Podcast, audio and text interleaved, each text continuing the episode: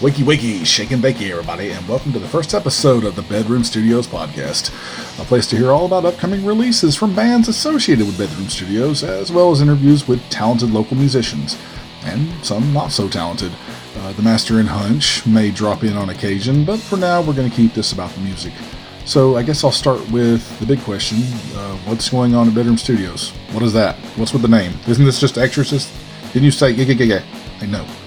I know I said Exorcist was going to be a multi genre recording project, but the truth is, the black metal I've released has done so much better than all the other efforts. I figured, you know what, I'll just call the black metal stuff Exorcist, and I'll call everything else something else. Um, because I love black metal, don't get me wrong, but I love so many other forms of music, and I want to record those as well. Um, I released an EP of synthwave, which is now going to be called Vex VX, really simple name, you shouldn't be able to forget that. I released an EP of punk and a full length album of cover songs with two originals that were also punk style. Uh, all that's going to be referred to as Never Again from this point. And I've kind of pegged Joshua Craig, or Kregg as I call him, that's K R E G G to avoid confusion, to be the lead vocalist of that because he does such an amazing job uh, doing you know punk and pop punk vocals.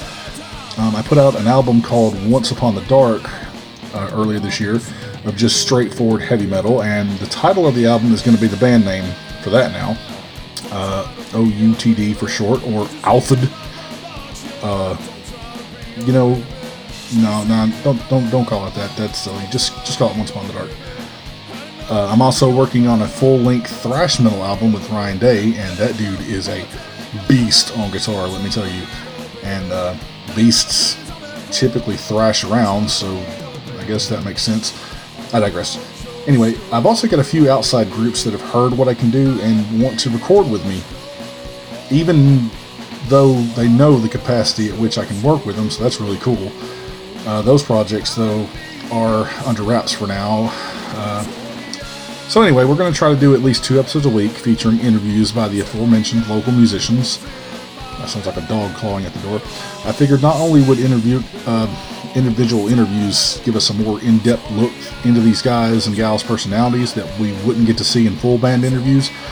But also, I'd simply have far fewer episodes to produce, you know? Like one band interview or four member interviews, right? I hate math. Uh, anyway, uh, as for a time, I really don't know yet if I want to release them just whenever I can at this point during the day or the week, or if I should have set times but I think I'll figure that out today and let everyone know on Facebook later. Uh, I have several interviews scheduled for today, so likely I'll put one out later this afternoon or tonight. Uh, but in the meantime, I hope you enjoyed what you got so far, and your ears will likely bleed again later today if you listen to me if I can get this shit uploaded with my shitty ass internet. Uh, until then, good night, sleep tight, or the boogeyman will get you. Oh, and one more thing.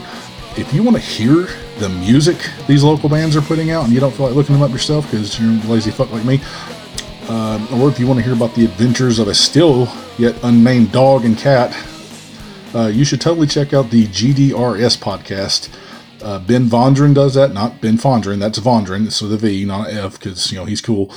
Uh, but it's a really awesome show. He played Exorcist on it the other day, and a bunch of other stuff that I'd never heard that I really dug. So definitely go check out his show. All right. Good night.